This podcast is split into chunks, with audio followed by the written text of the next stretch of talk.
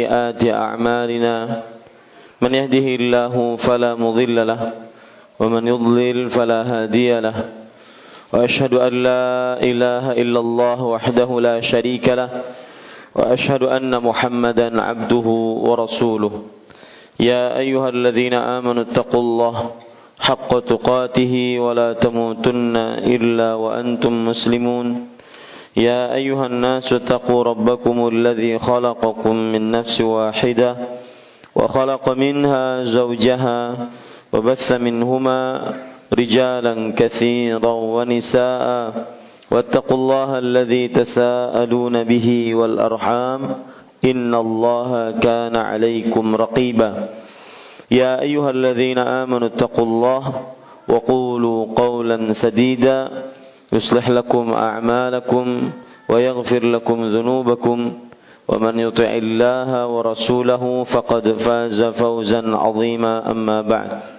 فإن أصدق الحديث كتاب الله وأحسن الهدي هدي محمد صلى الله عليه وعلى آله وسلم وشر الأمور محدثاتها وكل محدثة بدعة وكل بدعة ضلالة وكل ضلالة في النار.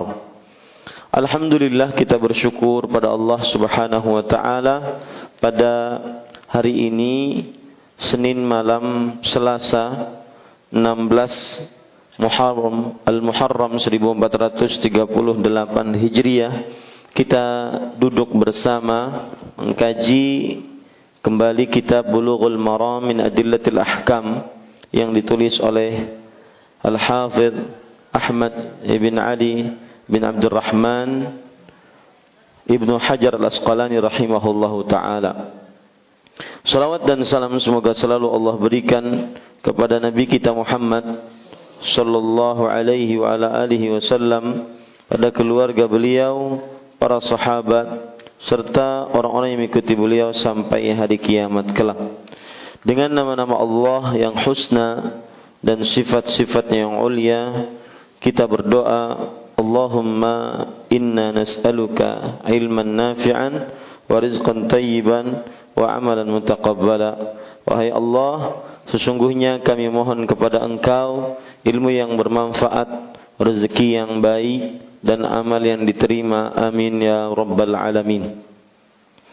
Bapak, Ibu, saudara-saudari yang dimuliakan oleh Allah Subhanahu wa taala, pada pekan yang lalu kita sudah mulai bab yang baru yaitu bab yang berkaitan dengan syarat salat. Masih kita afan, masih kita membicarakan kitabus shalah. Kemudian pada pertemuan yang sebelumnya kita sudah membicarakan bab syurutis salah. Bab syarat-syarat salat. Eh, syarat-syarat salat yang sudah kita bicarakan yang pertama yaitu uh, harus dalam keadaan suci, harus dalam keadaan suci. Kemudian setelah itu syarat yang kedua yang sudah kita bicarakan yaitu memakai ataupun menutup aurat baik bagi laki-laki ataupun perempuan. Kemudian syarat yang ketiga yang sudah kita bicarakan dan baru satu hadis kita masuk dalamnya yaitu tentang menghadap kiblat. Hadis yang ke-225 tepatnya. Menghadap kiblat. Hadis yang ke-225. Dan kita sudah sampai membaca pada hadis 226. Betul? Ya. Nah, saya ingin kita sedikit mengulang karena ini bab syarat yang baru itu syarat menghadap kiblat sebagai pengulangan apa yang sudah kita pelajari pada pertemuan sebelumnya. Hadis yang ke-225 di situ diceritakan bahwa sahabat Nabi radhiyallahu anhum Amir bin Rabi'ah radhiyallahu anhu berkata kami pernah bersama Nabi Muhammad sallallahu alaihi wasallam pada suatu malam yang gelap sehingga kami tidak mengetahui arah kiblat. Kami pun kemudian mendirikan sholat. Ketika matahari terbit, ternyata kami sholat tidak menghadap ke arah kiblat. Maka turunlah ayat yang artinya, maka ke arah mana saja kamu menghadap, di situlah wajah Allah. Al-Baqarah ayat 115. Dikeluarkan oleh At-Tirmidzi dan beliau membaifkannya. Ini hadis sudah kita baca sebagai pengulangan dan juga penambahan penjelasan. Jika mungkin ada yang belum mencatat, maka saya ingin menambahkan beberapa faidah dari hadis ini. Yang pertama, hadis ini menunjukkan bahwa siapa yang sholat tidak menghadap kiblat dalam keadaan mendung Kemudian setelah selesai sholat, ternyata dia menghadap kepada selain kiblat. Setelah selesai mendung, ternyata dia menghadap sholatnya kepada selain kiblat. Maka sholatnya tersebut sah dan tidak wajib atasnya pengulangan Baik dia ketahui kesalahan tersebut di waktu sholat atau di luar waktu sholat. Saya kira tidak perlu dicatat, cuma sebagai pengulangan saja. Perhatikan apa yang saya sebutkan. Hadis 225 memberikan pelajaran kepada kita, meskipun hadisnya lemah, tetapi maknanya sahih. Yaitu, kalau ada orang sholat, waktu itu sedang mendung, Kemudian dia menghadap ke sebuah arah. Dia anggap itu arah kiblat. Setelah selesai sholat, kemudian mendungnya hilang, lalu ternyata dia sholat tidak menghadap kiblat. Ternyatanya. Maka berdasarkan hadis ini yang lemah tetapi maknanya sahih, Apakah wajib dia mengulang atau tidak? Hah? Wajib mengulang atau tidak? Tidak. Tidak wajib baginya mengulang. Dan sholatnya sah. Meskipun dia mengetahui bahwa dia salah kiblat itu masih di dalam waktu sholat itu atau sudah di luar waktunya.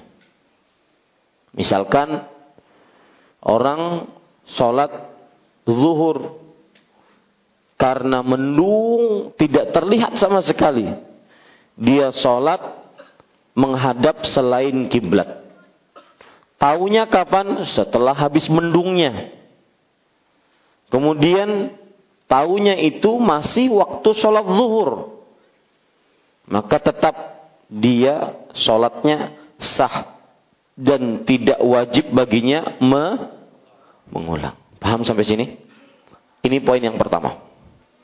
Poin yang kedua dari hadis ini para ikhwan yang dirahmati oleh Allah Subhanahu wa taala hadis ini menunjukkan bahwa seorang muslim jika ingin sholat diwajibkan baginya untuk berusaha mengetahui arah kiblat. Berusaha mengetahui arah kiblat. Kalau seandainya dia sudah berusaha, lalu kemudian terang harinya, ternyata arahnya salah, dia sholat menghadap ke arah selain kiblat, maka pada saat itu menurut pendapat yang paling kuat dia tidak perlu mengulang dan sah sholatnya. Tentunya di sana ada pendapat lain bahwa wajib mengulang.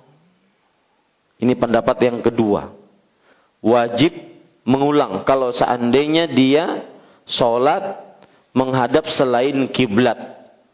Tetapi wallahu alam pendapat yang lebih kuat adalah bahwa sholatnya sah karena dia sudah berusaha. Dan usahanya tersebut adalah usaha yang wajib dihargai.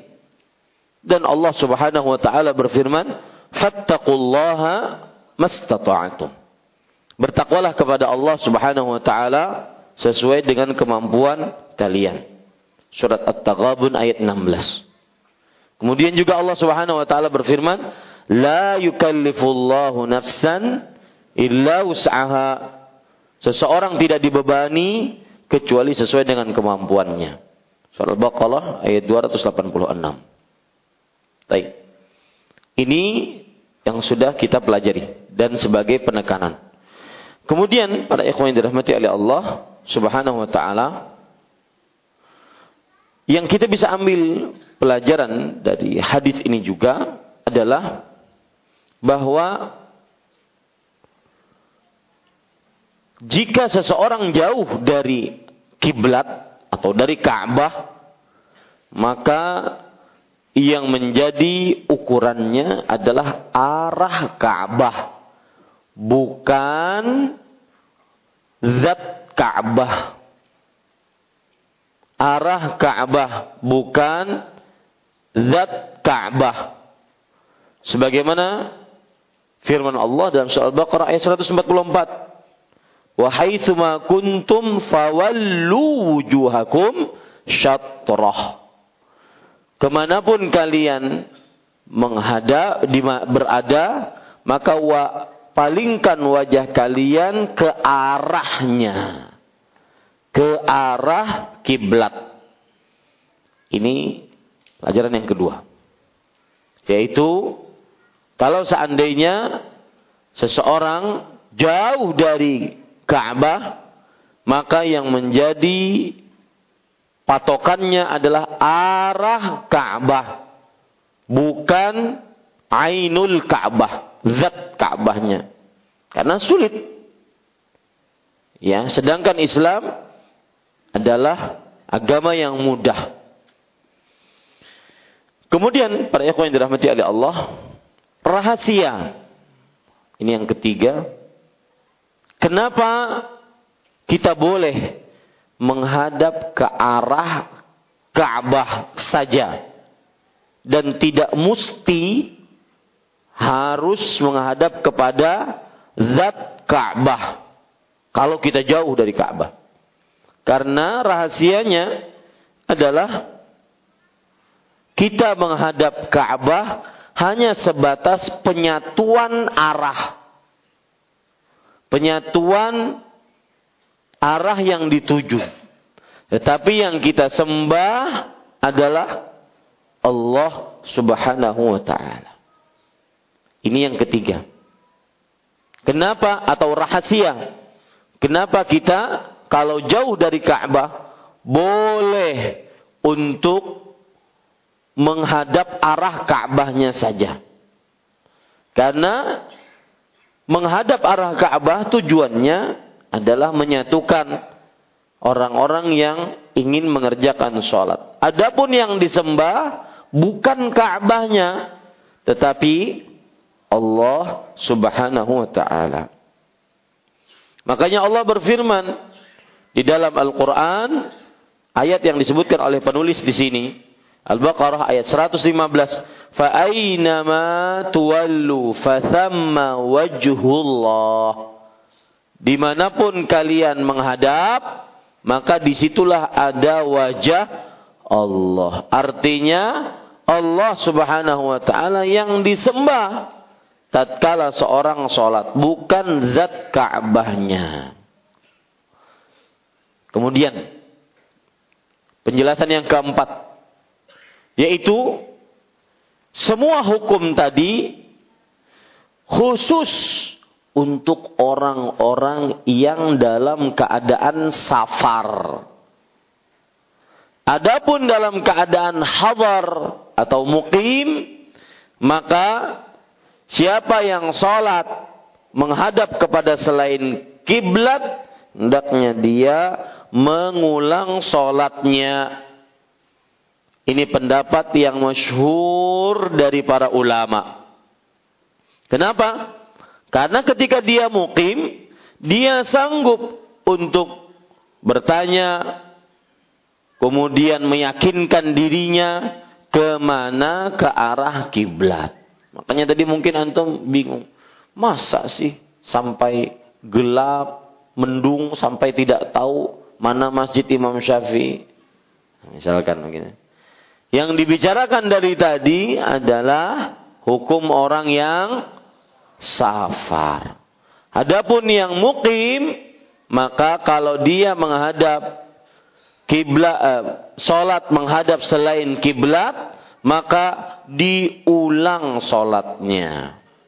Ini para ikhwan yang dirahmati oleh Allah Subhanahu wa taala. Lihat, ada penjelasan menarik para ikhwah.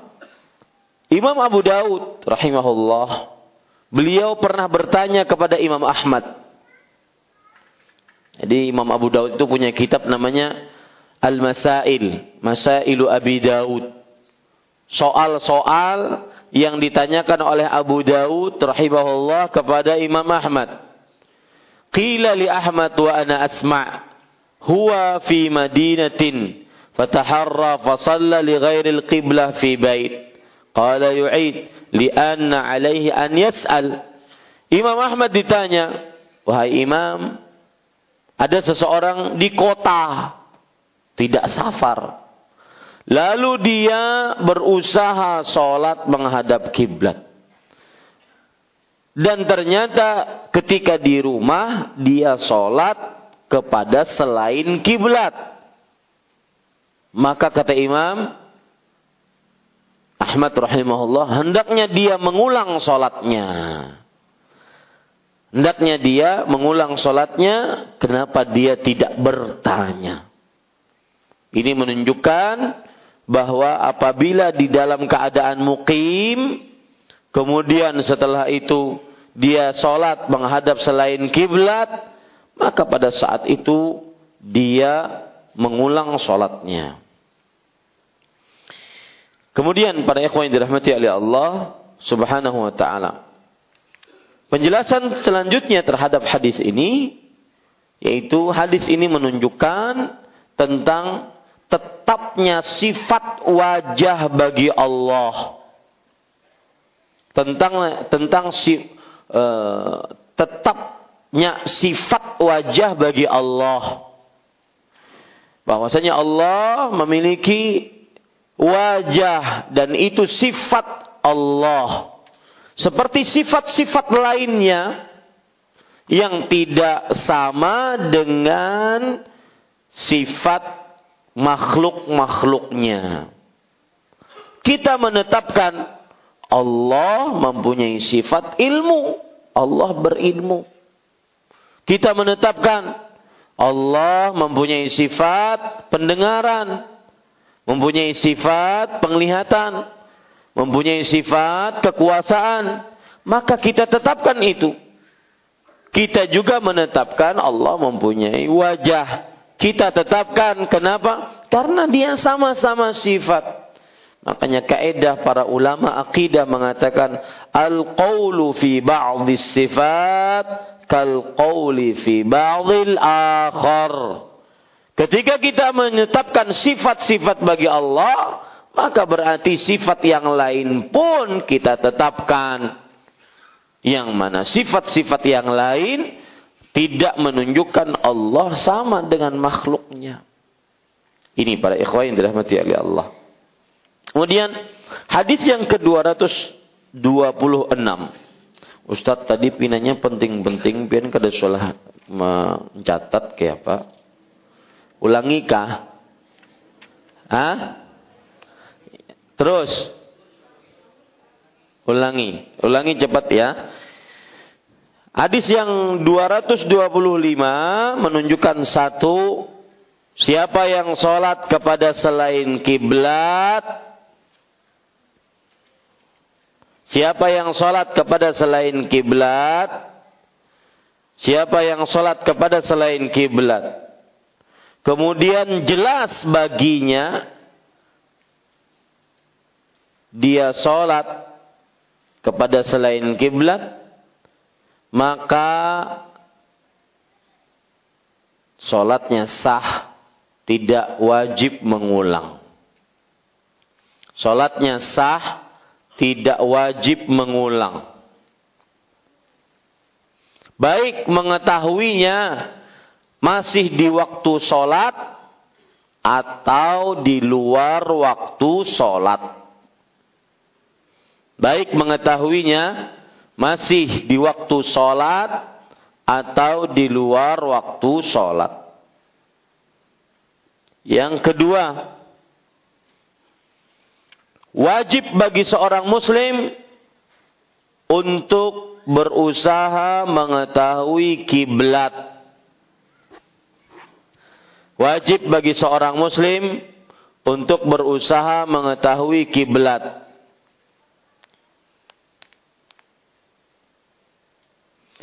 Jika sudah berusaha lalu salah, maka tidak ada dosa padanya. Jika dia sudah berusaha lalu salah, tidak ada dosa padanya.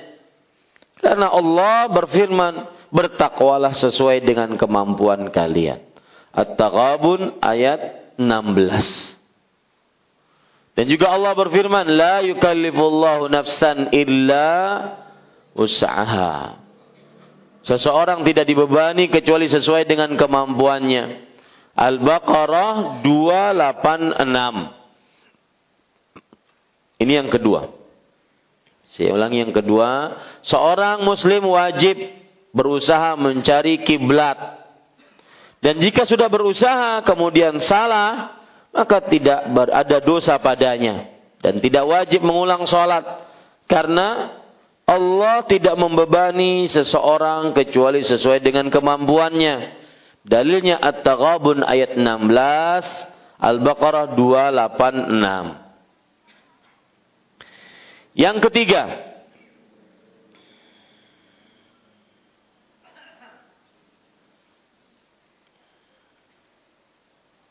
Jika seorang jauh dari arah kiblat, dari kiblat, maka yang menjadi patokan adalah arah kiblat. Jika seorang jauh dari kiblat, maka yang menjadi patokan adalah arah kiblat. Karena Allah berfirman dalam Al-Baqarah ayat 144. Jika seorang jauh dari kiblat, yang menjadi patokan adalah arah kiblat. Kemudian yang selanjutnya. Rahasia. Rahasia. Kenapa boleh hanya ke arah kiblat? Karena kiblat hanya sebatas penyatuan tujuan. Sedangkan yang disembah, diibadahi, kita sholat kepadanya, siapa? Allah. Rahasia. Kenapa boleh ke arah kiblat?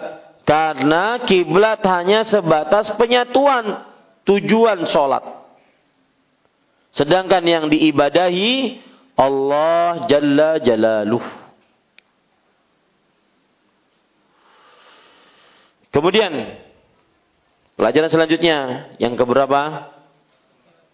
Yang kelima yaitu hukum ini berlaku hanya tatkala safar.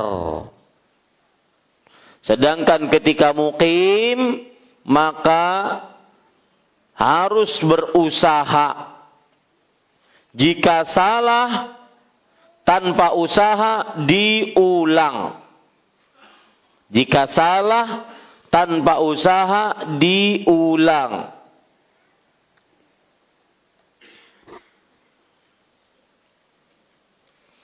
Kalau jika salah sesudah berusaha, wallahu alam pendapat yang lebih kuat adalah tidak diulang.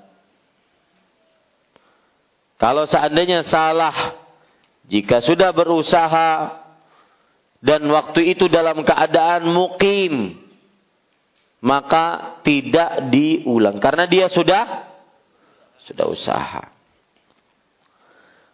Pelajaran selanjutnya yang terakhir dari hadis ini 225 tetapnya sifat wajah bagi Allah dan sifat wajah seperti sifat-sifat yang lain tidak sama dengan sifat makhlukin.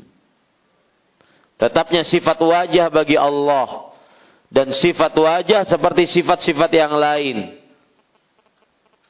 tidak sama dengan sifat para makhluk.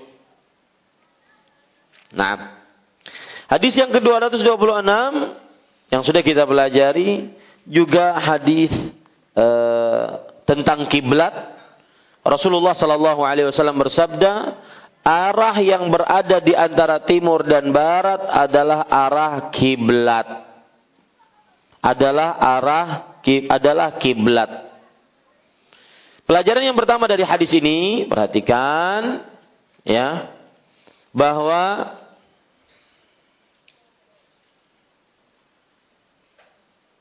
Hadis ini menunjukkan kemudahan dalam perkara kiblat.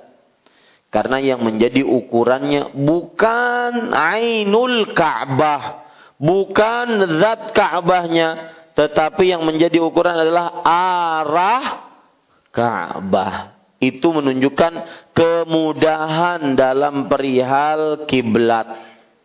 Apa yang dicatat Ustaz? Hadis ini menunjukkan kemudahan dalam perihal kiblat. Karena yang dimaksud adalah arah kiblat, bukan zat Ka'bahnya. Pelajaran selanjutnya yang kita bisa ambil dari hadis ini adalah hadis ini berlaku bagi kota Madinah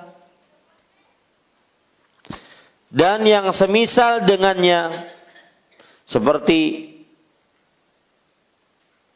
negeri-negeri yang ada di daerah Syam, Palestina, Yordania, Suria, Libanon. Ya, hadis ini berlaku pada daerah-daerah itu.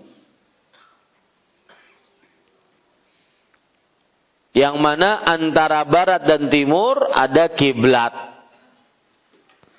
Ya, jadi bentangannya antara uta, antara barat dan timur ada kib kiblat. Kalau kita berlaku nggak di sini?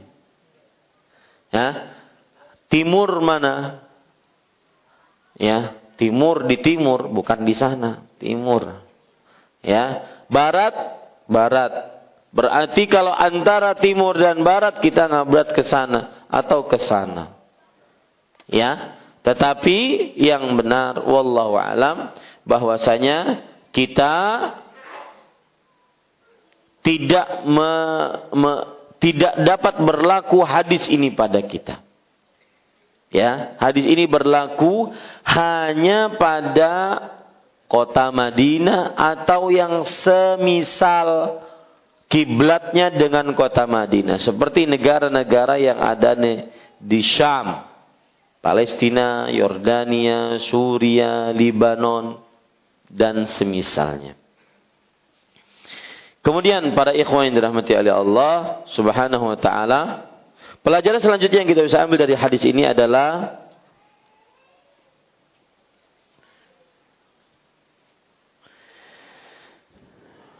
Hadis ini menunjukkan bahwa seorang guru hendaknya mengkhususkan mengajari orang-orang daerahnya sebelum orang luar daerah. Nah, Ustaz, jangan pindah banyak keluar kota, Ustaz.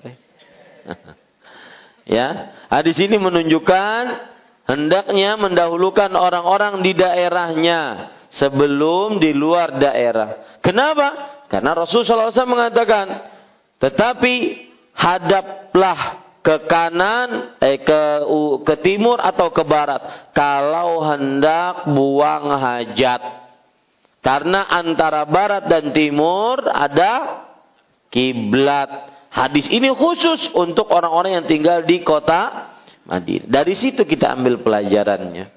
Para ustadz, para kiai, para ulama, penuntut ilmu, Ya, setelah menuntut ilmu mungkin di luar daerah, pulang ke daerahnya. Menetap di daerahnya. Ya, agar mengajari orang-orang daerahnya. Allah berfirman, "Wa ma al-mu'minuna liyanfiru kafah." Dan tidaklah pantas orang mukmin kaum mukminin untuk seluruhnya pergi keluar daerah.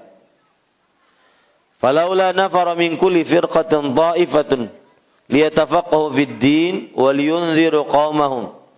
Hendaknya sebagian dari orang daerah tersebut keluar belajar agama agar belajar agama dan me mengingatkan kaumnya kalau sudah pulang. Tugas utama di daerahnya masing-masing. Ya, tugas utama di daerahnya masing-masing. Ini para ikhwan yang dirahmati oleh Allah. Baik, kita masuk kepada hadis yang baru. Hadis ke-227.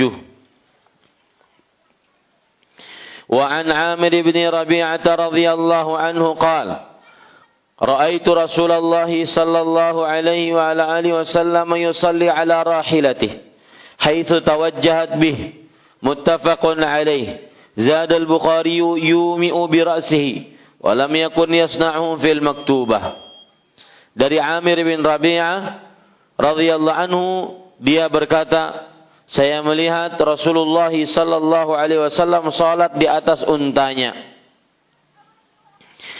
atau di atas kendaraannya dengan menghadap kiblat, menghadap ke arah kendaraan itu menghadap. Muttafaq alaih Al-Bukhari menambahkan beliau berisyarat dengan kepalanya ketika ruku dan sujud. Para ikhwah yang dirahmati oleh Allah Subhanahu wa taala, ada? Azan? Ya, silakan azan dulu. Ya, kita lanjutkan para ikhwah hadis yang ke 227 dan hadis yang ke 227 serta hadis ke 228 empat hadis ini dari 225 sampai 228 ya ini adalah hadis yang berkaitan dengan syarat sahnya sholat menghadap kiblat. Syarat sahnya sholat menghadap kiblat. Dari Amir bin Rabi'ah Amir bin Rabi'ah nama beliau Amir bin Rabi'ah Al-Anazi Al-Adawi Al-Anazi Al-Adawi. Dan beliau termasuk dari sahabat Nabi yang muhajirin. Masuk Islam pertama-tama di kota Mekah dan juga berhijrah baik itu ke kota atau ke negeri Habasyah dan juga ke negeri atau ke kota Madinah. Beliau mengikuti perang Badar dan seluruh peperangan bersama Rasulullah sallallahu alaihi wasallam. Beliau masuk Islam sebelum Umar bin Khattab radhiyallahu anhu. Beliau wafat kira-kira pada tahun 33 Hijriyah beberapa hari setelah terbunuhnya Utsman bin Affan. Beberapa hari setelah terbunuhnya Utsman bin Affan.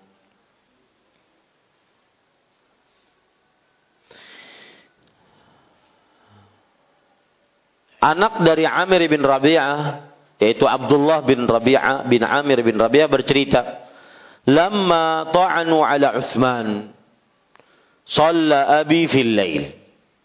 Ketika mereka mencela Utsman memberontak Utsman bin Affan maka bapakku salat di malam hari wada'a dan berdoa Allahumma qini minal fitnah bima waqaita bihi salihin min ibadik. Fama akhraja wala asbaha illa bijanazatih. Artinya malam itu yang siang harinya Utsman bin Affan dibunuh oleh kaum pemberontak. Malam itu Amir bin Rabi'ah berdoa, "Ya Allah, jauhkanlah aku dari kegentingan." Atau bahasa Arabnya fitnah. Fitnah itu bisa maknanya perang besar yang menyebabkan pertumpahan darah. Itu fitnah. Ya Allah lindungi aku dari fitnah, dari kegentingan, kerusuhan, pertumpahan darah. Sebagaimana engkau melindungi hamba-hambamu yang saleh. Maka beliau terus berdoa seperti itu. Sampai akhirnya mereka membunuh Uthman. Kemudian Uthman bin Affan dibawa jenazahnya keluar rumah. Pelajaran yang diambil dari Amir bin Rabi'ah dalam doanya tersebut, kalau ada kegentingan, kekacauan, maka jangan ikut masuk di dalamnya. Karena itu berkaitan dengan darah. Kalau seandainya yang terbunuh kaum muslimin dan kita termasuk orang yang memprovokasi terjadinya kegentingan pertumpahan darah tersebut, maka kita termasuk orang yang bertanggung jawab atas darah tersebut.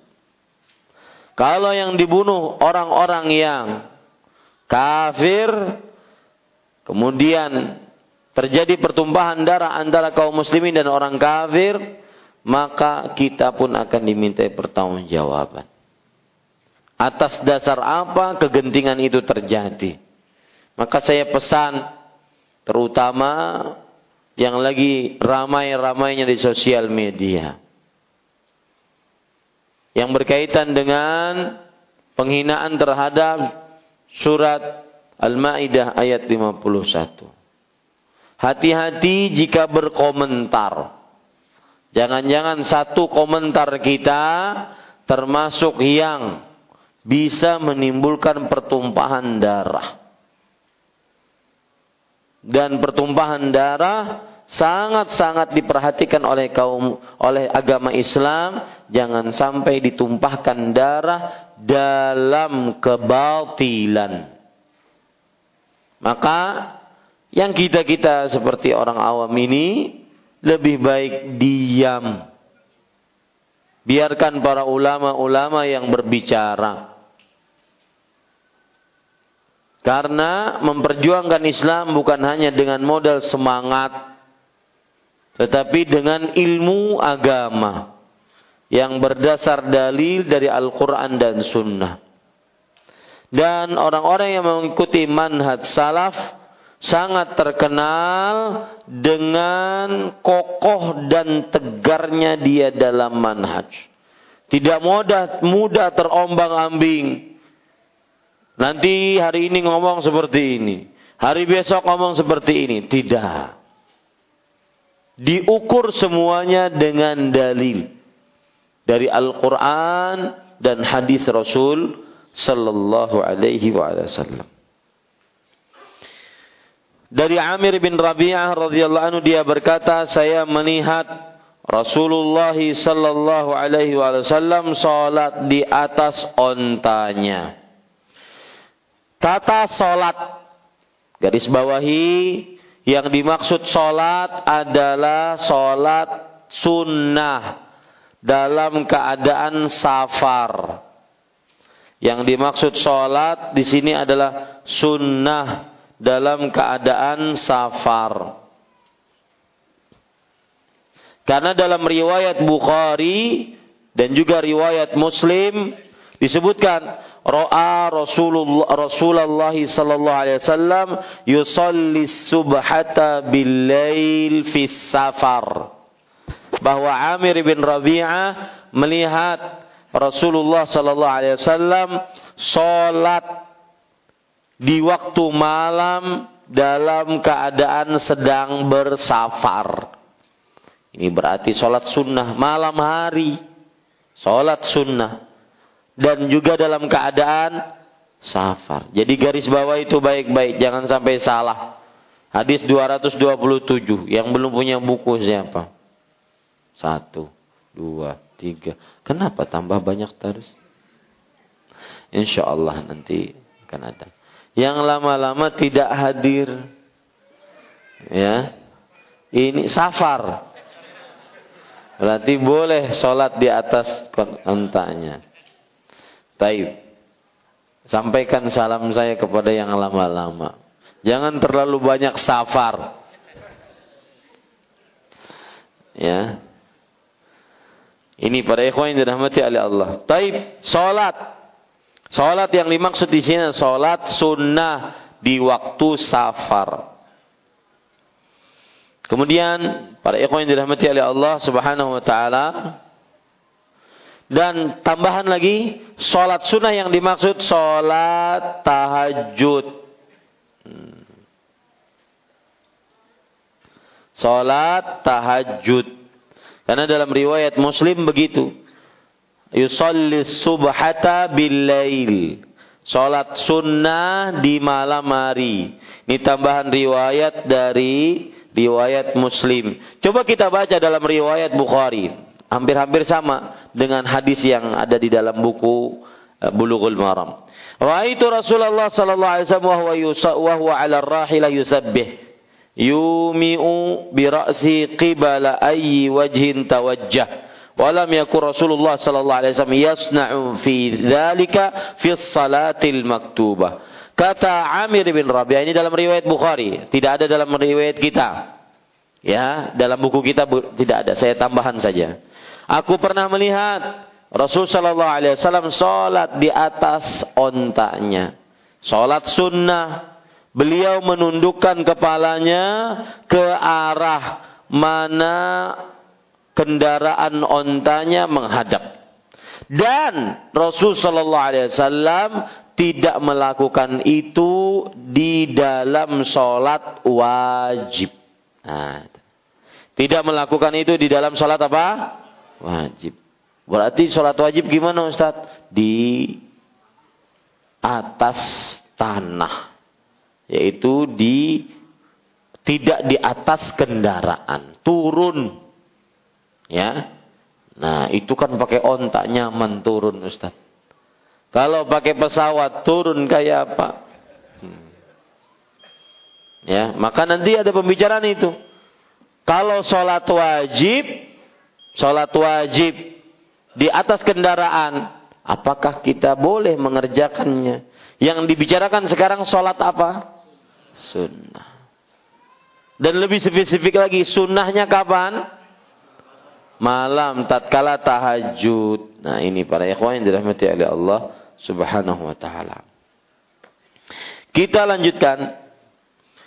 Saya melihat Rasulullah sallallahu alaihi wasallam salat di atas ontanya.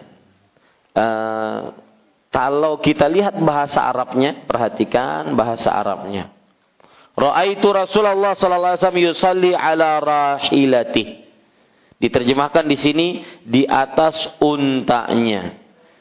Saya ingin mengatakan rahilah adalah kendaraan dari onta. Kendaraan bukan dari, berupa berupa onta. Baik apa kalau kalau hewan laki-laki apa? Jantan. Baik jantan ataupun betina. Dalam bahasa Arab namanya rahilah. Apa namanya? Rahilah. Bukan rahel bukan. Ya rahilah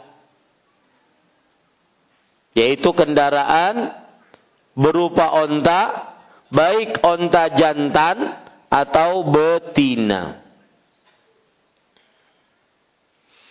ini para ikhwan dirahmati oleh Allah subhanahu wa ta'ala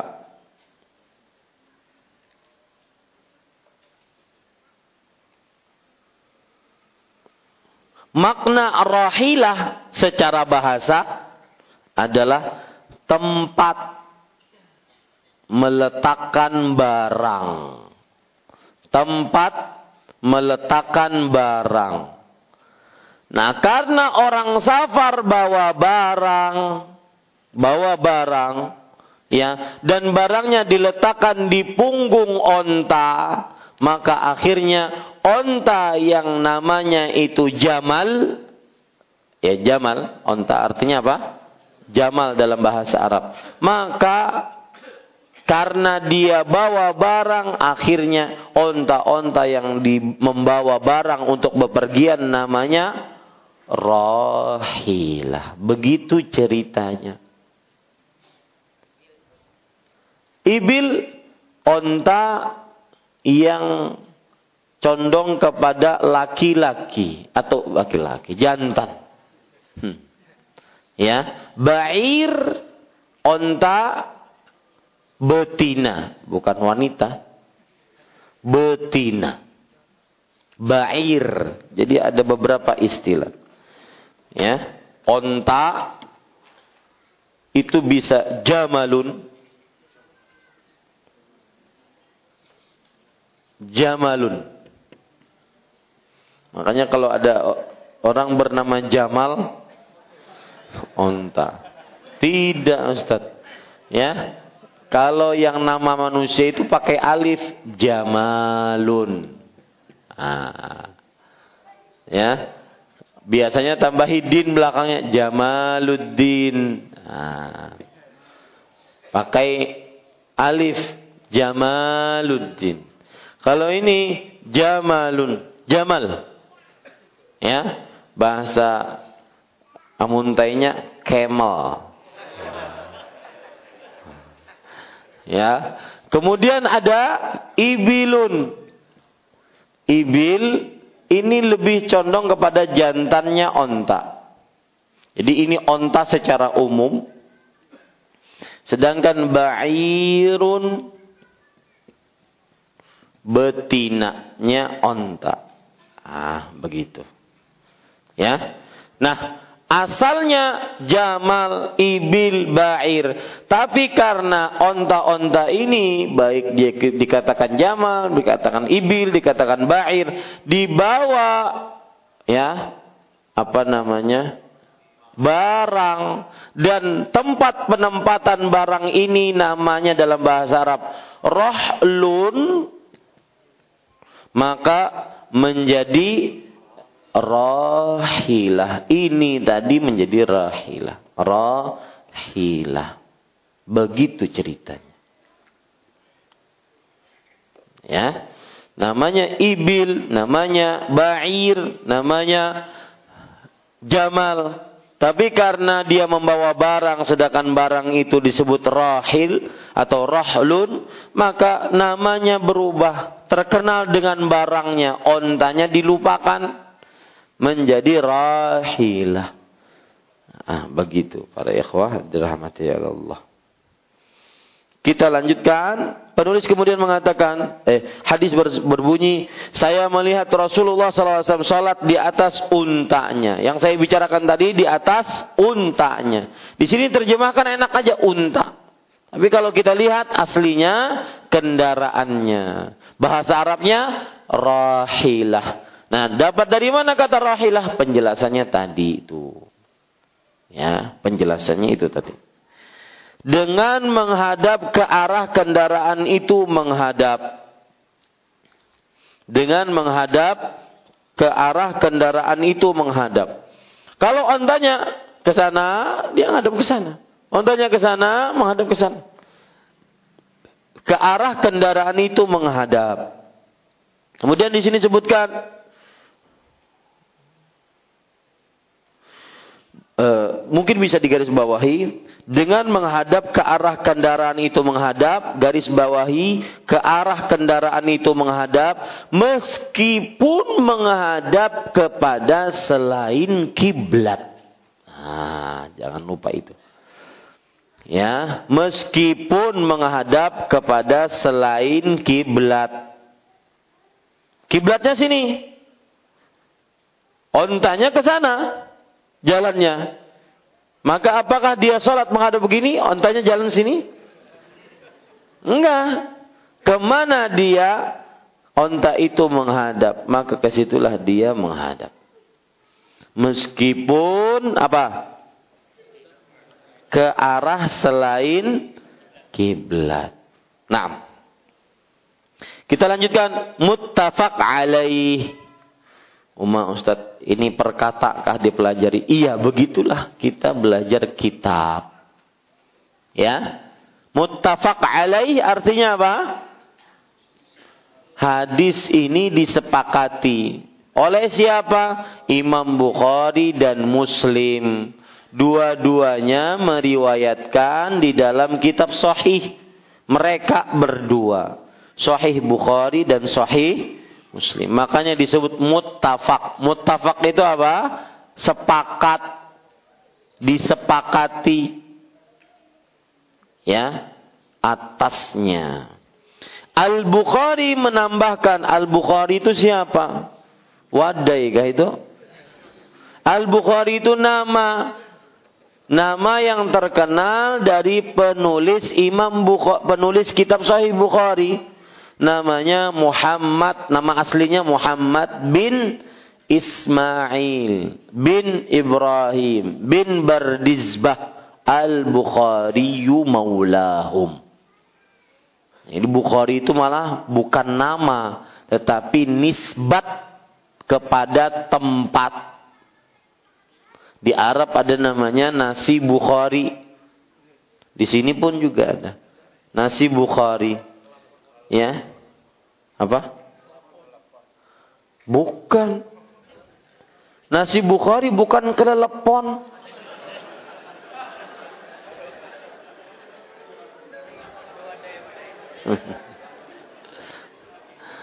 ya.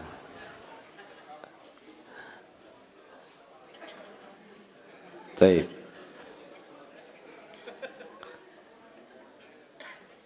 Kepuhunan kelepon enggak? Al-Bukhari ya, itu nisbat kepada tempat. Di mana tempatnya? Di daerah orang menyebutnya di belakang sungai.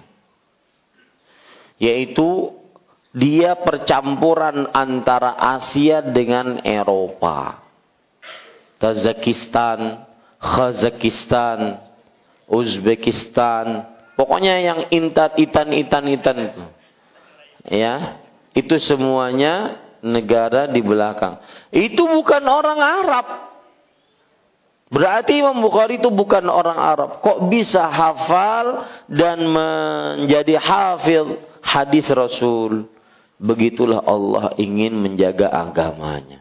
Bahwa agama Islam itu agama yang menyeluruh bahasa Arab bisa dipelajari oleh siapa pun. Ya, ini dia. Al-Bukhari menambahkan, maksudnya menambahkan dalam sahih Bukharinya.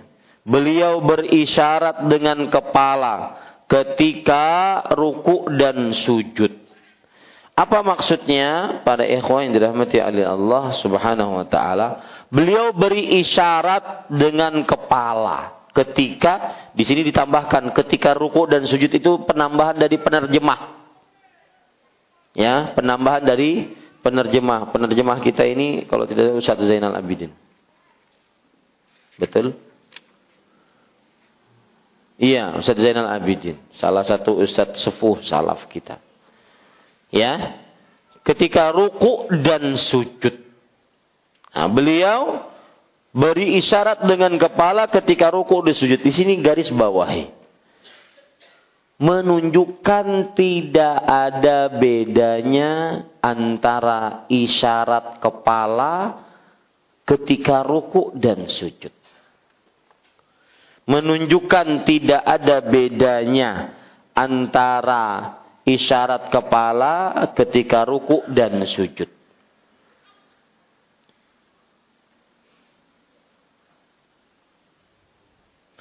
Contoh, lihat saya. Ruku ya, ini kan di atas ontak misalkan, begini ontak. Ya.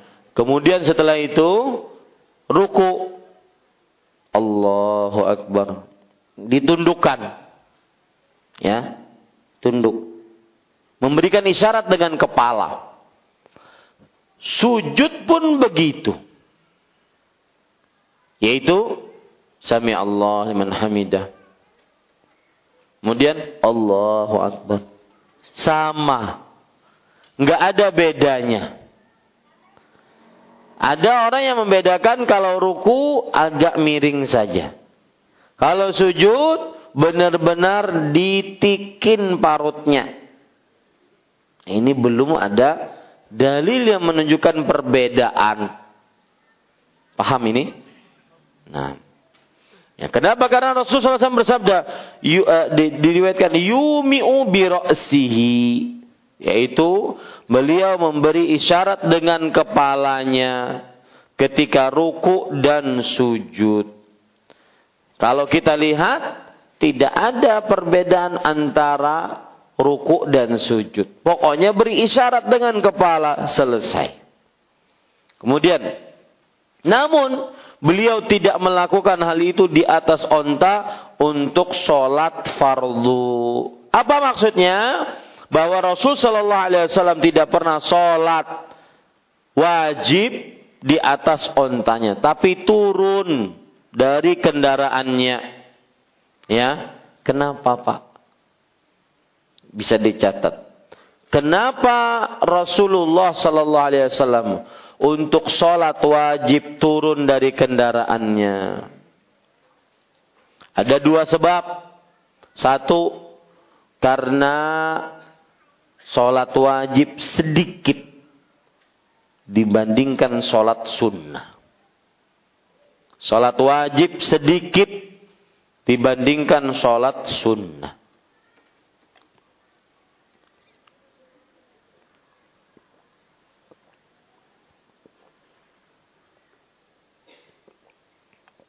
Yang kedua, karena sholat wajib lebih tinggi kedudukannya dibandingkan sholat sunnah.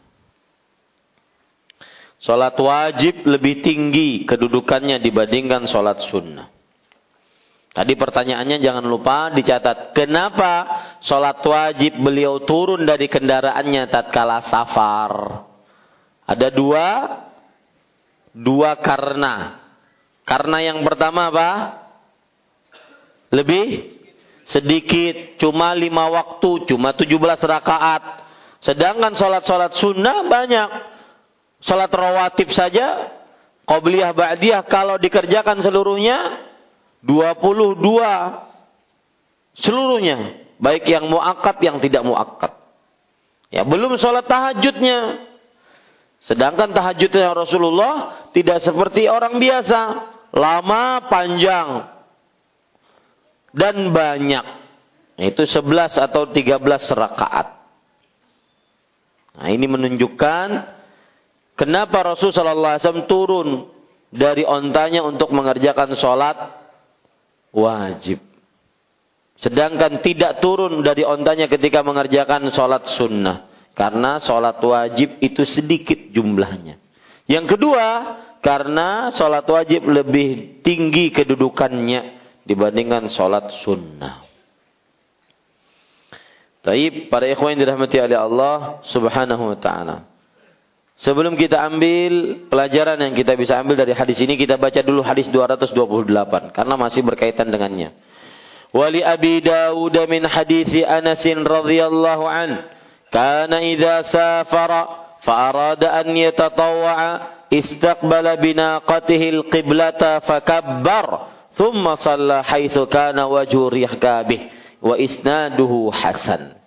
Dan dalam riwayat Abu Daud rahimahullah dari hadis Anas radhiyallahu an dan apabila beliau dalam keadaan safar kemudian beliau hendak salat sunnat maka beliau menghadapkan ontanya ke arah kiblat lalu bertakbir kemudian beliau salat menghadap ke arah mana kendaraannya menghadap sanatnya hasan. Para ikhwah, bapak, ibu, saudara-saudari yang dimuliakan oleh Allah. Pelajaran eh, poin pertama dari hadis ini Anas bin Malik. Biografi Anas bin Malik sudah sering kita pelajari. Beliau adalah Anas bin Malik.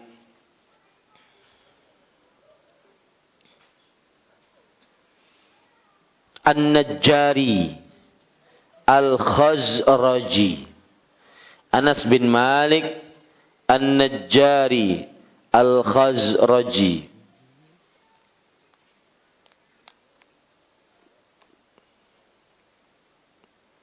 Beliau wafat. Kok langsung wafat jangan. Langsung Anas wafat langsung. Enggak pantas ya. Anas bin Malik dilahirkan 10 tahun sebelum hijrahnya Rasulullah sallallahu alaihi wasallam. Berarti beliau berhijrah ke kota Madinah saat itu umur beliau 10 tahun. Rasul sallallahu alaihi wasallam meninggal maka umur beliau 20 tahun. Ini menjadi pelajaran bagi kita bahwa masa-masa muda sebelum dua puluhan tahun, belasan tahun, maka diisi dengan ilmu agama. Saya berpesan kepada bapak-bapak yang hadir di sini, bawa anak-anaknya, apalagi ini pelajaran sholat. Semestinya mereka tahu. Kalau kita lihat sekarang Pak, pendidikan agama di sekolah kita di Indonesia ini, TK atau PAUD, SD, SMP, SMA. Kuliah tidak ada lagi agama. Kalau SMA lulus umur 18 atau 19, betul? Maka ketika dia setelah itu sampai berumur 30-an tahun, nggak ada agama. Padahal apa yang dipelajari di TK, SD, SMP, SMA itu hanya dasar ilmu, belum kepada seluk-beluk ilmu. Padahal yang kita butuhkan bukan cuma dasar, tapi juga seluk-beluk ilmu. Tidak boleh kita bodoh dalam perkara yang diwajibkan atas kita. Maka pelajaran menarik kalau seandainya ada bapak punya anak, anak remaja, anak-anak remaji putri. Ya, maka bawa anaknya. Belajar ya, bulughul maram. Bawa anaknya karena itu termasuk daripada uh, bekal bagi mereka. Sebagaimana Anas bin Malik radhiyallahu anhu.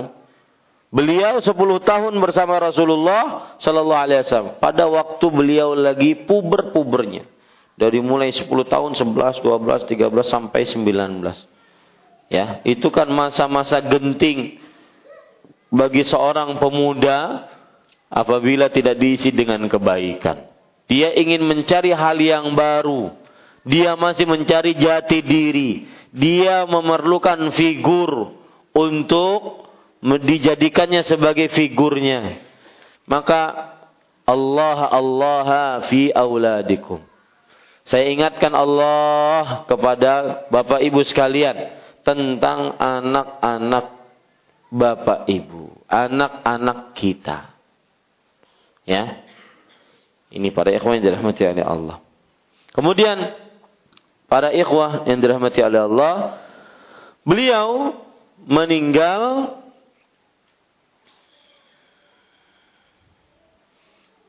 di kota Madinah atau atau afan, di kota Basrah pada tahun 93 Hijriah. Meninggal di kota Basrah. Basrah itu di mana sekarang? Negeri mana? Irak.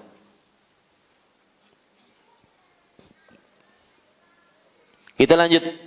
Dan dalam riwayat Abu Daud dari hadis Anas bin Malik radhiyallahu anhu dan apabila beliau dalam keadaan safar kemudian beliau hendak salat sunat maka beliau menghadap untanya ke arah kiblat. Lalu bertakbir, maksudnya takbir di sini takbiratul ihram. Ya. Baru beliau bertakbir, maksudnya takbir di sini adalah takbiratul ihram. Kemudian beliau sholat menghadap ke arah mana kendaraannya menghadap. Ini berarti ada tambahan riwayat. Kalau ingin takbiratul ihram arahkan dulu ke mana? Ke kiblat. Baru takbir, baru setelah itu silakan lanjutkan perjalanan ke arah mana ontanya menghadap kita ikut. Dan ini pun di dalam sah safar, bukan sholat wajib. Taib. Dari dua hadis ini kita ambil pelajaran para ikhwan yang dirahmati Allah. Pelajaran pertama, hadis ini menunjukkan disyariatkannya sholat sunnah tatkala safar. Disyariatkannya sholat sunnah tatkala safar. Mohon maaf berdirilah. Agak mengantuk sedikit. Disyariatkannya sholat sunnah tatkala safar. Di ulun kisahnya hanya datang tadi sore. Jam 5. Eh, atau setengah 5 lah. Karena harus ada kajian di Jakarta pagi Senin. Kajiannya khusus untuk orang-orang tunanetra. Maka mau tidak mau kajian di Banjar yang saya tidak pernah absen kadang-kadang Senin pagi tidak jarang absen harus diabsenkan. Ada pelajaran menarik tadi saya dapatkan ketika jadi judul kajiannya itu tentang sholat. Salah satu faidah sholat wajib adalah orang yang menjaganya dia akan dapat cahaya, petunjuk dan keselamatan. Hadis riwayat Imam Ahmad.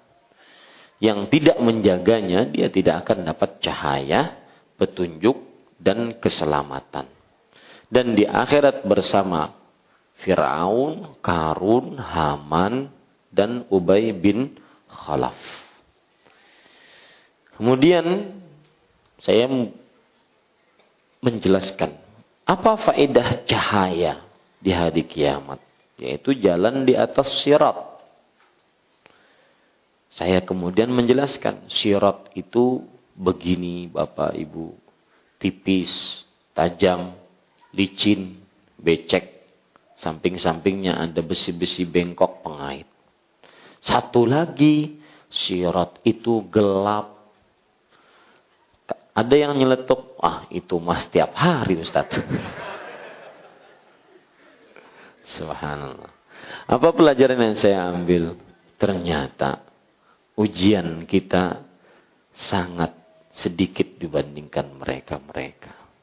Mereka masih bisa tegar hidupnya, masih bisa tersenyum, masih bisa menghafal Quran itu nanti semua akan menjadi pemberat kita di hari kiamat. Orang yang bisa melihat dengan normal, tetapi hafalannya tidak sebanyak orang yang tidak melihat. Ini saya tertegun. Meskipun itu celetukan. Saya katakan satu lagi Bapak Ibu, yaitu sirat itu gelap. Ada yang nyeletuk dari belakang. Itu mah setiap hari Ustadz pelajaran sedikit. Ini mohon maaf tadi pagi nggak ada karena ada kajian khusus. Ya, kita lanjutkan. Pelajaran yang selanjutnya yaitu bahwa hadis ini menunjukkan disyariatkannya sholat sunnah tatkala safar. Seperti sholat duha, sholat malam, sholat sunnah, wudhu, dan lain-lainnya dari sholat sunnah. Pelajaran selanjutnya. Adapun sholat sunnah rawatib, maka disunnahkan untuk ditinggalkan. Disunnahkan untuk ditinggalkan. Kecuali sholat sunnah rawatib subuh. Maka wajib dikerjakan atau bukan wajib, tetap dikerjakan di dalam safar. Karena Nabi Muhammad SAW tidak pernah meninggalkannya baik dalam keadaan mukim atau musafir. Mukim atau musafir. Baik, pelajaran selanjutnya. Dari hadis ini adalah hadis ini menunjukkan bahwa seorang yang sholat sunnah di atas kendaraannya maka dia boleh menghadap ke arah mana saja kendaraannya menghadap. Seorang yang sholat sunnah di atas kendaraannya, maka dia boleh menghadap ke arah mana saja dia menghadap. Ke arah mana saja kendaraannya menghadap. Tidak mesti harus ke arah kiblat. Tidak mesti harus ke arah kiblat.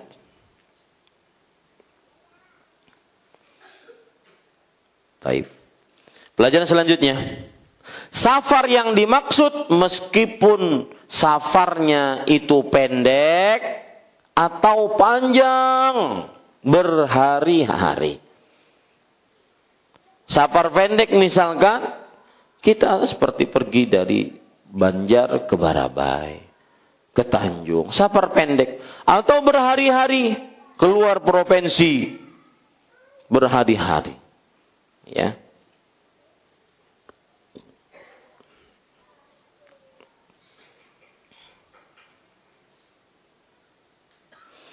Kemudian pelajaran selanjutnya. Hal ini juga berlaku pada orang yang sholat di atas kendaraan modern. Seperti mobil, pesawat, kapal, atau kereta, maka gugur darinya kewajiban menghadap kiblat. Gugur darinya kewajiban menghadap kiblat. Dan dia boleh sholat menghadap ke mana saja. Arah kendaraannya menghadap.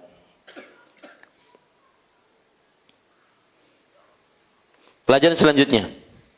Tetapi jika memungkinkan tetap menghadap kiblat, maka itu lebih diutamakan, terutama di dalam kendaraan-kendaraan modern. Tetapi jika memungkinkan menghadap kiblat, maka itu lebih diutamakan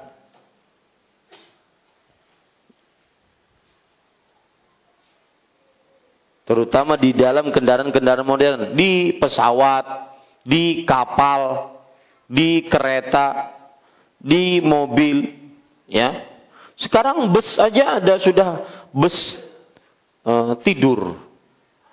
Bus isinya cuma 14-15 orang isinya tidur apa kasur. Ya. Jadi tidak capek. Seperti sebuah kamar kecil tapi itu ditakutkan terjadinya perzinahan. Ya. Kemudian pelajaran selanjutnya yang kita bisa ambil dari hadis ini adalah disyariatkan berusaha menghadapkan diri ke kiblat tatkala takbiratul ihram saja.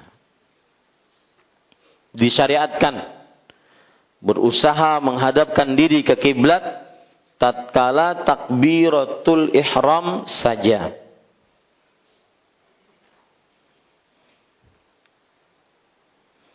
Sebagian ulama mengatakan ini wajib. Ya. Tapi Allah alam jumhur mengatakan tidak wajib. Jadi misalkan kita lagi dalam pesawat, arah pesawat menuju ke sana, sedangkan kiblat di belakang kita. Maka sebagian ulama mengatakan hanya disyariatkan menghadapkan. Kalau seandainya dia tidak menghadap ke sana saja takbirnya sah salatnya. Tapi sebagian ulama mengatakan wajib menghadap. Kalau wajib berarti kalau tidak menghadap tidak sah. Ya, kalau tidak menghadap tidak tidak sah. Itu bedanya. Kalau seandainya dikatakan wajib, kalau seandainya hanya disyariatkan atau disunnahkan. Mana yang lebih kuat Ustaz? Maka jawabannya Allah alam jumhur. Jumhur lebih kuat. Yaitu tatkala orang sholat, mohon ditutup. Tatkala orang sholat, maka dia menghadap kiblat hanya dianjurkan. Kalau dia sanggup. Seperti di atas bus, sanggup nggak? Di kereta, sanggup nggak? Di kapal, sanggup nggak? Kapal lebih lagi sanggup. Ya, bahkan lebih dia bisa duduk. Eh, bisa berdiri. Ya. Meskipun goyang-goyang. Ya. Habis salam langsung siup. Ya. ya saya sering merasakan dulu itu, Pak. Orang pesantren kan. Saya orang pesantren yang dulunya tidak sanggup beli pesa, beli tiket pesawat harus kapal Surabaya Banjarmasin pakai kalimutu ya saya masih ingat dulu mama rahimahullah kan sampai saat sekarang kalau bepergian saya paling tidak suka bawa barang banyak-banyak apalagi makanan Ya, makanan bisa beli di jalan, bla bla bla. Bawa tidak banyak-banyak. Tas, pinggang, selesai. Tas simple gitu sudah selesai. Kalaupun ada koper, koper gitu. Nggak usah bawa plastik sana dua, tiga, empat. Kurang kampung banner minanya. Ya, maka ujar mama kada bawa aja ini. Apa yang dibawakan Sidin? Buras. Uh, suruh bawa buras, bawa buras. Merangut tuh bawa muangut. Bawa ke kapal. Habis itu sampai di tengah lautan. Lapar. Burasnya terbuka habis. Nah itu firasat seorang ibu. Rahimahullah ta'ala. Ini para ikhwan yang dirahmati Allah. Kita lanjutkan.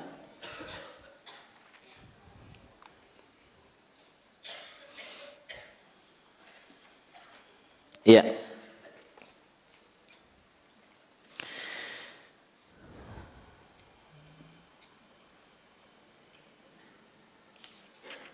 Pelajaran selanjutnya yang kita bisa ambil dari hadis ini, hadis ini menunjukkan bahwa seorang musafir yang melakukan sholat sunnah di atas kendaraannya maka ia memberi isyarat dengan menundukkan kepalanya saat ruku dan saat sujud. Dan tidak ada beda antara keduanya. Saya ulangi. Seorang musafir yang sholat di atas kendaraannya, maka ia memberikan isyarat dengan kepalanya. Saat ruku dan sujud dan tidak ada bedanya. Tidak ada bedanya. Maksudnya tidak ada bedanya apa Pak? Kerendahannya. Ya, baik ruku ya begini, sujud ya begini juga. Tidak tidak berarti ruku sedikit miring saja, kemudian sujud miring eh, apa? Benar-benar menunduk, tidak. Ini para ikhwan yang dirahmati oleh Allah Subhanahu wa taala. Kemudian para ikhwah yang dirahmati oleh Allah Subhanahu wa taala di sana ada dalil. Catat, di sana ada dalil yang menunjukkan bahwa sujud lebih rendah dari ruku. Nah, ini gimana ini Ustaz? Ya, di sana ada dalil yang menunjukkan sujud lebih rendah dari ruku.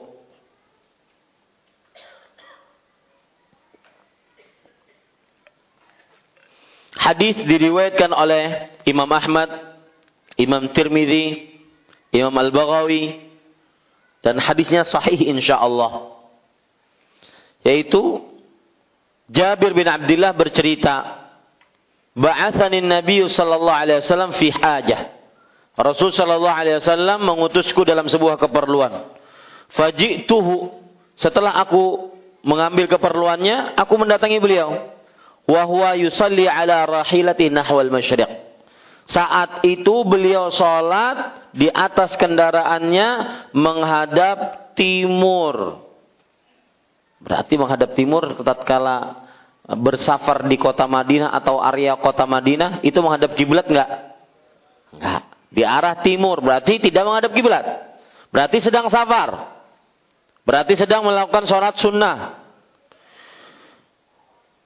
As-sujudu akhfadhu minar ruku. Dan saat itu beliau memperlihatkan sujud Rasulullah di atas ontanya lebih rendah dibandingkan rukuknya. Nah ini tadi yang kita tulis tadi tidak ada perbedaan. Kemudian ini ada perbedaan. Sujudnya lebih rendah dibandingkan rukunya.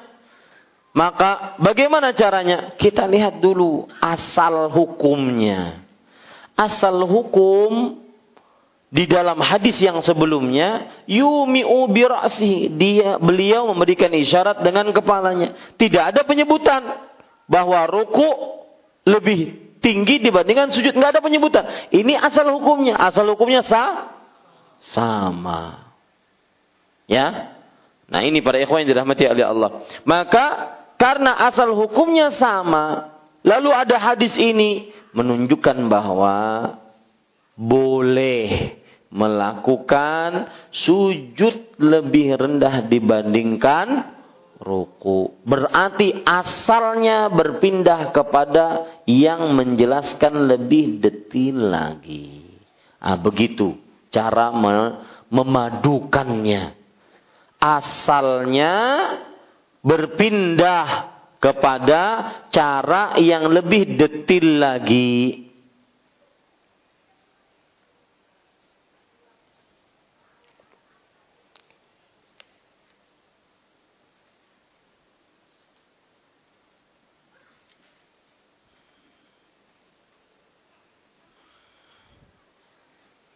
Para ikhwan yang dirahmati oleh Allah Subhanahu wa taala,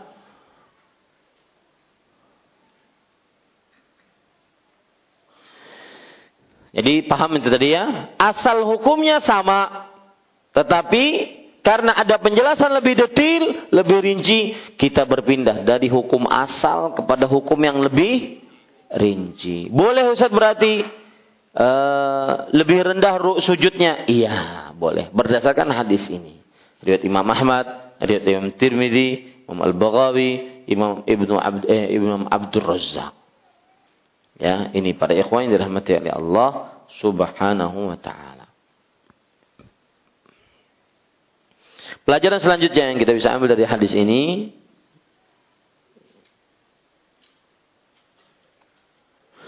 Siapa yang sholat wajib meskipun di atas kendaraannya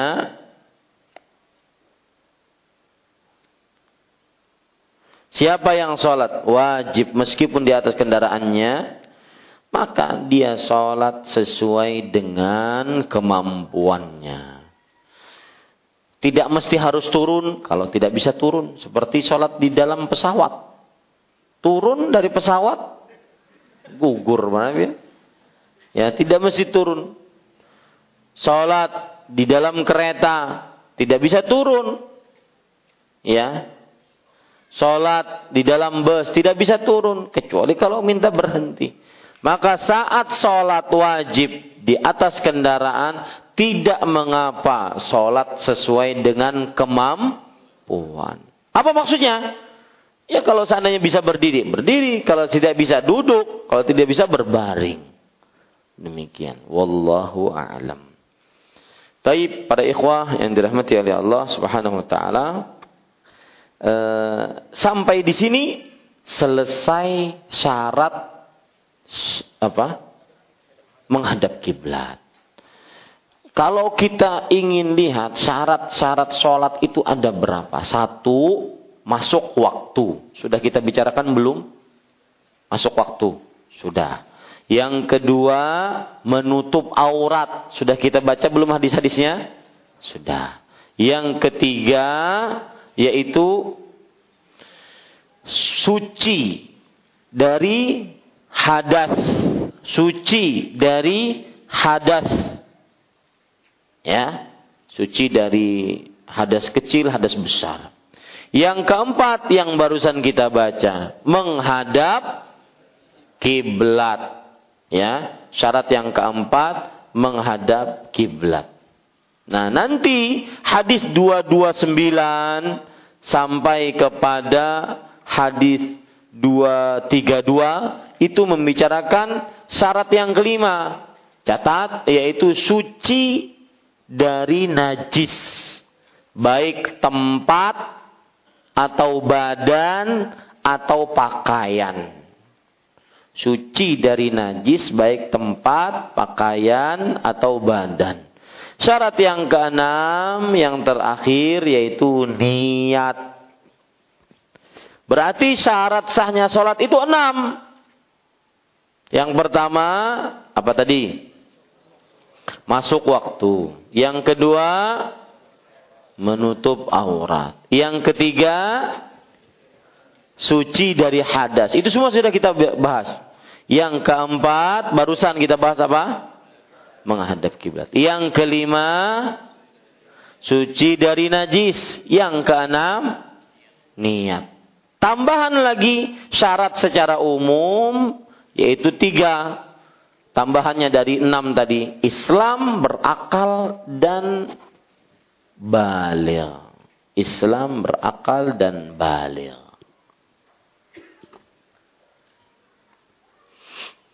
Jadi sembilan syarat sahnya sholat. Nah, kira-kira itu yang bisa saya sampaikan pada kesempatan kali ini. Insya Allah kita akan sambung pada hadis 229 di pekan depan.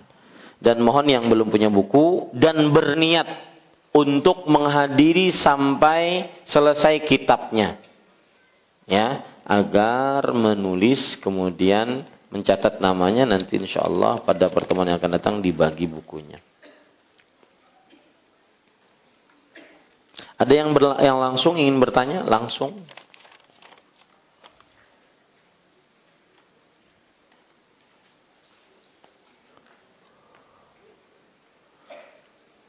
Tidak ada. Saya bacakan ini. Bagaimana cara mengetahui arah kiblat jika kita lagi di luar di luar kota atau hutan atau gunung yang kita tidak punya kompas dan orang untuk ditanya. Berikan contohnya caranya. Maka jawabannya lihat arah matahari. Arah matahari menunjukkan ke mana? Barat. Ya, kalau selain di kota Madinah dan negeri Syam, maka berarti barat adalah di belakang eh, eh apa? adalah arah kiblat. Barat adalah arah kiblat. Ya. Kita gambar.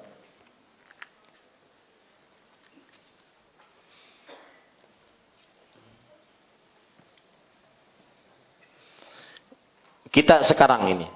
Sini barat, betul? Sini timur. Kemudian sini ah, utara. Sini selatan. Matahari di sini karena karena eh afan. Matahari di timur. Ya. Lihat mataharinya pokoknya. Kalau terbitnya berarti di timur. Nah, kalau kita di luar kota Madinah atau di selain negeri Syam, maka pada saat itu kita berarti menghadap kiblatnya berbelakangan dengan matahari. Itu cara pertamanya. Berbelakangan dengan terbitnya matahari, yaitu di arah barat. Ya. Kemudian kalau seandainya kita di negeri Madinah atau di, eh, di kota Madinah di negeri Syam, maka pada saat itu kita menghadapnya ke arah u, utara. Karena arah kiblat di kota Madinah dan kota-kota Syam itu arah utara. Baitul Maqdis di sini arah selatan. Begitu, ya. Wallahu a'lam. Naam. Assalamualaikum warahmatullahi Waalaikumsalam. Mana yang bertanya? Oh ya. Nah. Bagaimana jika kita di atas kendaraan roda dua pada saat berboncengan? Apakah tetap di atas kendaraan atau turun? Itu saja. Terima kasih. Pian apa menurut Pian?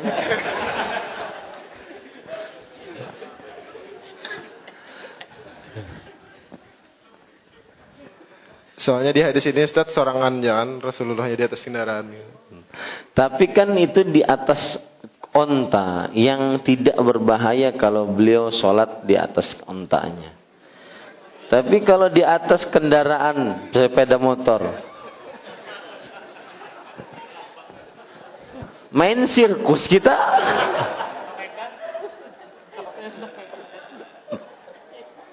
Hmm. Ada lagi yang lain? Pertanyaan seperti ini jangan ditanyakan kalau selain eh, kalau ustadznya dari luar kota. Nah, ada yang lain? Ibu-ibu langsung, Bapak-bapak.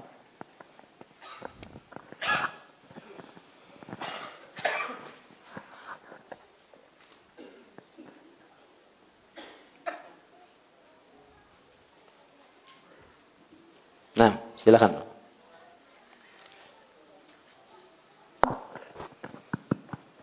Assalamualaikum warahmatullahi wabarakatuh. Waalaikumsalam warahmatullahi wabarakatuh. Barakallahu fiik. Wa fiik barak. Ini Ustaz, uh, pernah kejadian Ustaz.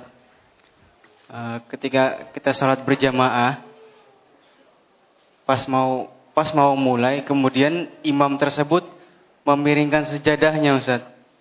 Tetapi uh, dalam keadaan masjidnya ini kan karpetnya semuanya lurus Ustaz ke arahnya. Akhirnya kita tidak mengikuti imam yang agak miring, dimiringkan padahal umumnya masjid itu lurus Ustaz. Nah, gimana dengan sholatnya Ustaz? Iya. Maka semestinya itu sudah kita bisa tahu jawabannya. Yaitu Allah Subhanahu wa taala berfirman tadi, "Fa aina ma tuwallu wujuhakum" Apa tadi ayat yang berbunyi? Surat Al-Baqarah ayat 144. Wa haitsuma kuntum fawallu wujuhakum syatrah. Ke mana pun kalian menghadap maka hadapkan wajah-wajah kalian ke arah kiblat. Ya. Misalkan sekarang kita menghadap nih ke sana, ke saya ini, kiblatnya. Ya, ke barat. Lurus. Ada yang memiringkan, imamnya miring. Apakah kita umat miring juga? Enggak, karena semuanya menghadap apa? Arah kiblat. Allahu alam. Nah. Ada yang berpendapat, Ustadz, kalau dari Banjar, eh, kalau dari depan Ka'bah miring sedikit mungkin masih masih oke okay lah. Tapi semakin jauh kan miringnya semakin melenceng jauh. Nah, ini yang menyebabkan terjadinya perpindahan-perpindahan kiblat di masjid-masjid. Akhirnya karpetnya dimiring-miringkan seluruhnya. Ya, padahal yang menjadi ukuran itu apa? Arah kiblat. Kalau seandainya memang harus dimiringkan karena benar-benar arahnya keliru, maka itu wajar. Ini tidak. Ini adalah harus dengan tepat Ka'bahnya. Tidak, kita tidak diwajibkan untuk tepat Ka'bah. Tetapi yang diwajibkan adalah arah Ka'bah atau kiblat. Taib, di sini pertanyaan, apakah bagian dagu wanita termasuk aurat karena bentuk jilbab tidak menutupi bawah bagian bawah dagu dan karena dan berarti kalau sholat juga harus ditutup. Wallahu alam para ikhwah yang dirahmati oleh Allah bahwa dagu dia merupakan wajah. Dagu ini merupakan wajah. Ya. Tetapi bawah dagu, leher, maka ini aurat. Ya, bawah dagu, leher, aurat. Dalilnya apa? Allah Subhanahu wa taala berfirman, "Wal yadribna bi khumurihinna ala juyubihinna." hendaknya para wanita ketika memakai khimar penutup kepala, mereka ikat di bawah dagu. Ya, yang akhirnya ini pembuka kepala yang untuk masuk masuk kepala dari baju untuk masuk kepala itu tidak terlihat. Apabila terlihat, maka itulah eh, eh, perhiasan ala-ala wanita jahiliyah di generasi pertama. Ya, jadi eh, di, diusahakan pas di bawah dagu, ya. Tapi tidak harus menutup dagu juga tidak, tapi di bawah dagu. Sehingga yang namanya lehernya tidak terlihat. Allahu alam. Nah, ada yang lain? Pertanyaan? Yang langsung? Bagaimana bila salat seorang bagaimana bila saat seseorang salat dan saat ruku atau sujud aurat belakang terbuka apakah batal? Dan bagaimana sikap hat kita yang melihat di belakangnya?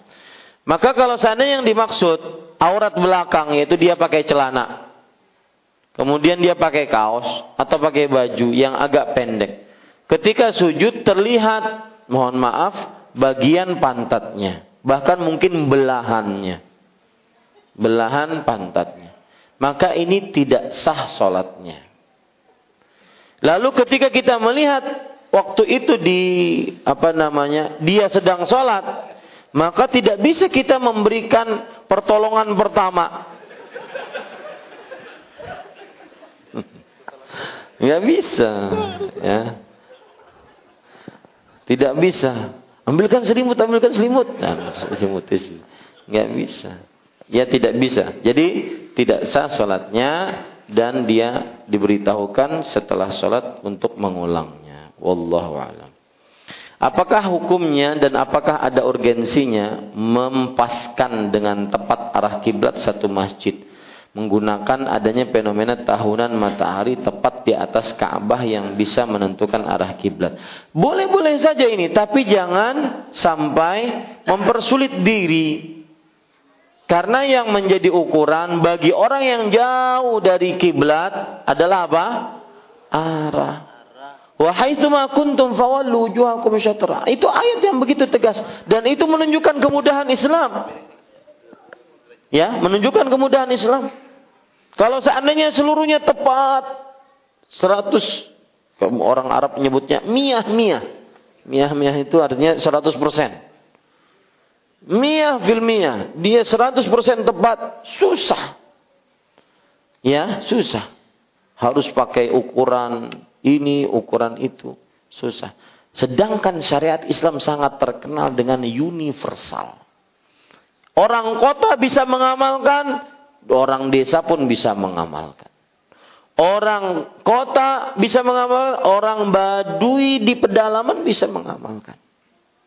Nah, makanya di sini mohon maaf kepada kawan-kawan kaum muslimin yang menggunakan hisab tatkala menentukan Ramadan. Salah satu hujah ulama yang mengatakan tidak pakai hisab yaitu hukumnya tidak universal. Yaitu apa? Karena kaum muslimin tidak tahu. Tidak tahu sebagian besar tentang ilmu falak. Sedangkan untuk ru'yah universal kaum muslimin bisa menggunakannya. Karena cuma dengan ru'yah melihat. Begitu. Wallahu alam. Saya kemarin mendengar kajian dari Syekh Ali Hasan Al-Halabi. Beliau berpendapat bahwa apabila orang puasa hari Arafah, maka dia wajib mengikuti Mekah. Kenapa? Karena puasa hari Arafah, setelahnya pasti besoknya hari Idul Adha. Maka beliau mengatakan keliru orang yang puasa hari Arafah, ya misalkan hari ini tadi Senin puasa hari Arafah, hari rayanya Rabu. Padahal semestinya setelah hari Arafah, setelah tanggal 9 Zulhijjah, maka besoknya Idul Adha. Ya. Kenapa? Karena ini masalah berkaitan dengan tempat. Hari Arafah bertepatan dengan orang wukuf di Arafah. Yang besoknya pasti hari Idul Adha. Tidak mungkin lusa Idul Adha-nya. Nggak mungkin. Nah, kemudian berarti beliau mengatakan maknanya berarti kaum muslimin juga mengikuti di sana. Wallahu alam saya kurang sependapat dengan ini. Kenapa? Karena tidak semua kaum muslimin tahu kapan orang di Mekah wukuf di Arafah. Kalau ada WA, ada sosial media, berita, ada apa namanya televisi mungkin. Tapi yang jauh-jauh, yang tidak sama sekali dia cuma tahu Islam, puasa, sholat, tidak ada sama sekali uh, kemudahan untuk mengakses informasi. Maka berarti hukumnya di sini tidak mumwabit. Hukumnya berarti di sini tidak tetap tidak eh, baku. Maka sesuatu yang tidak baku susah untuk dijadikan sebagai standar. Ini pada ikhwan yang tidak Tapi ini khilaf di antara ulama. Sebagian ada yang berpendapat bahwa untuk hari Idul Adha dikembalikan tetap kepada ru'yah. Sedangkan Eh, sebagian yang lain mengatakan untuk hari Idul Adha dikaitkan dengan apa yang terjadi di di Mekah ketika haji. Kapan di Mekah hari Arafah, maka pada saat itu besoknya pasti Idul Adha, kita pun mengikutinya. Allahu alam, ya sebagian berpendapat tidak seperti itu. Itu kira-kira ada lagi? Nah, Assalamualaikum warahmatullahi wabarakatuh. Waalaikumsalam warahmatullahi wabarakatuh. Silakan. Barakallahu fiik Ustaz Fik, untuk materi hari ini.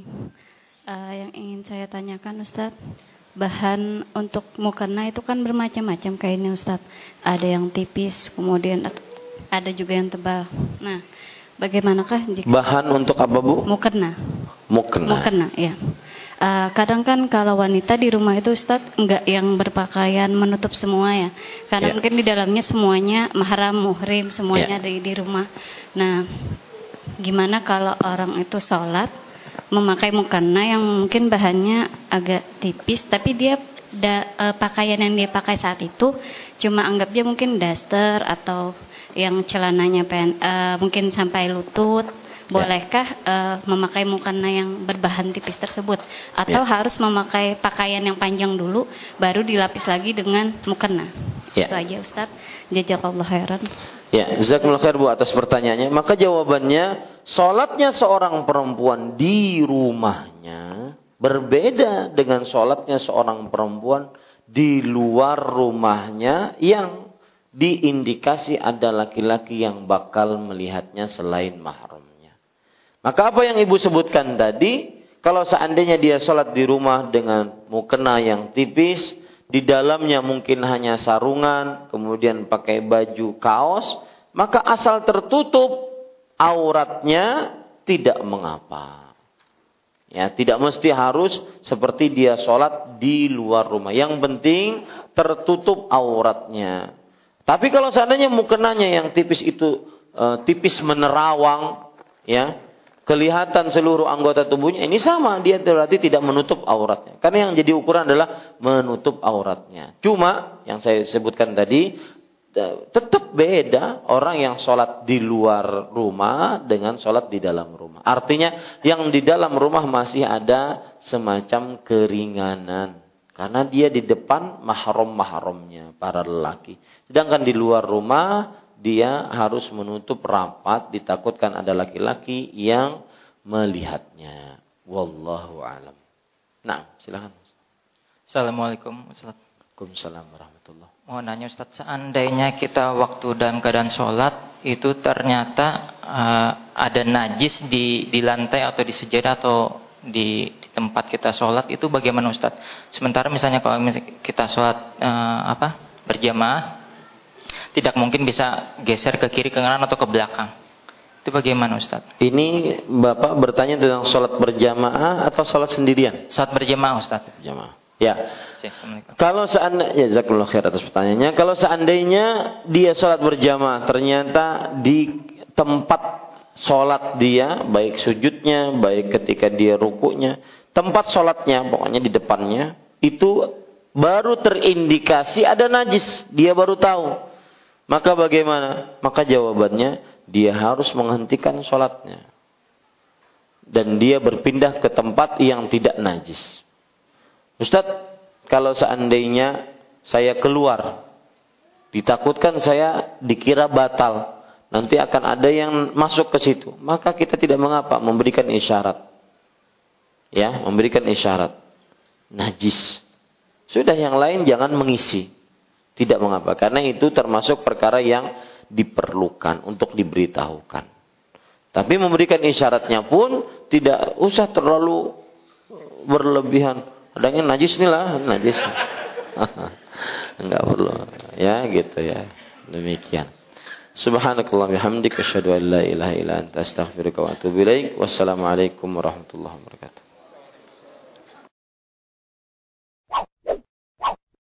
Yuk ikut dukung dan berpartisipasi perjuangan dakwahsunnah.com dengan cara berikut.